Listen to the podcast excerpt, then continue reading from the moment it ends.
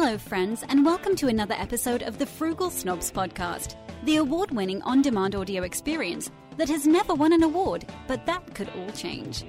We hope you enjoy this week's episode. Please be sure to subscribe on iTunes or Google Play Music, or check us out on Stitcher or TuneIn Radio. Find out more by visiting frugalsnobs.com. While you're there, be sure to help out the project by taking the Podtrac survey, directly donating via PayPal, or by doing your Amazon shopping through the Frugal Snobs associate link. We also invite you to follow us on Twitter at Frugal Snobs or find us on Facebook at facebook.com slash frugal snobs. And now, on to the episode.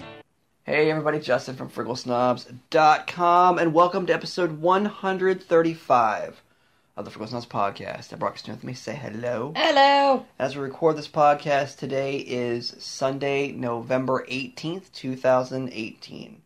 Now, we were supposed to bring everyone this episode last week, but we were busy, out of town, and we got a lot of things to talk about, a lot of things that happened, a lot of things coming up, and also wanted to wish everyone in the United States happy Thanksgiving this week. Yes. So hopefully everybody is going to be traveling this week. If you are, if you're safe with family and friends already, if you took the week off, enjoy it. If not, we hope everybody enjoys family and friends this holiday season.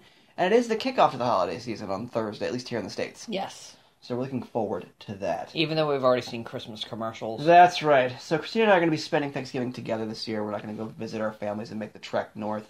Uh, Just a lot going on, and quite frankly, it, it's a lot of effort. Yes. So we've decided to stay home this year. So it's going to be a Thanksgiving of two. Yes. So it's gonna be nice. We already have all of our stuff ready to go. We're gonna be having a ham this year. We're not gonna be having a turkey, um, and actually enjoying some time at home. I think we'll be happy with that.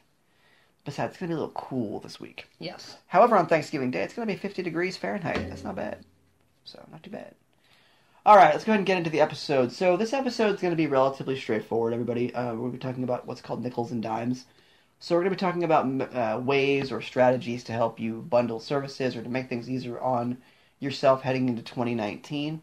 Some where you can get some of those hidden savings and kind of where you can, can sustain or uh, discover new savings for 2019. So very straightforward episode.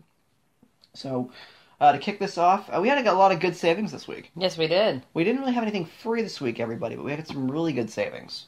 So, Christina, you were able to save some decent money off of some, uh, I won't give an actual brand, but sports drinks. Yes. Uh, we were able to pick up a box of pasta for 50 cents US. Not bad.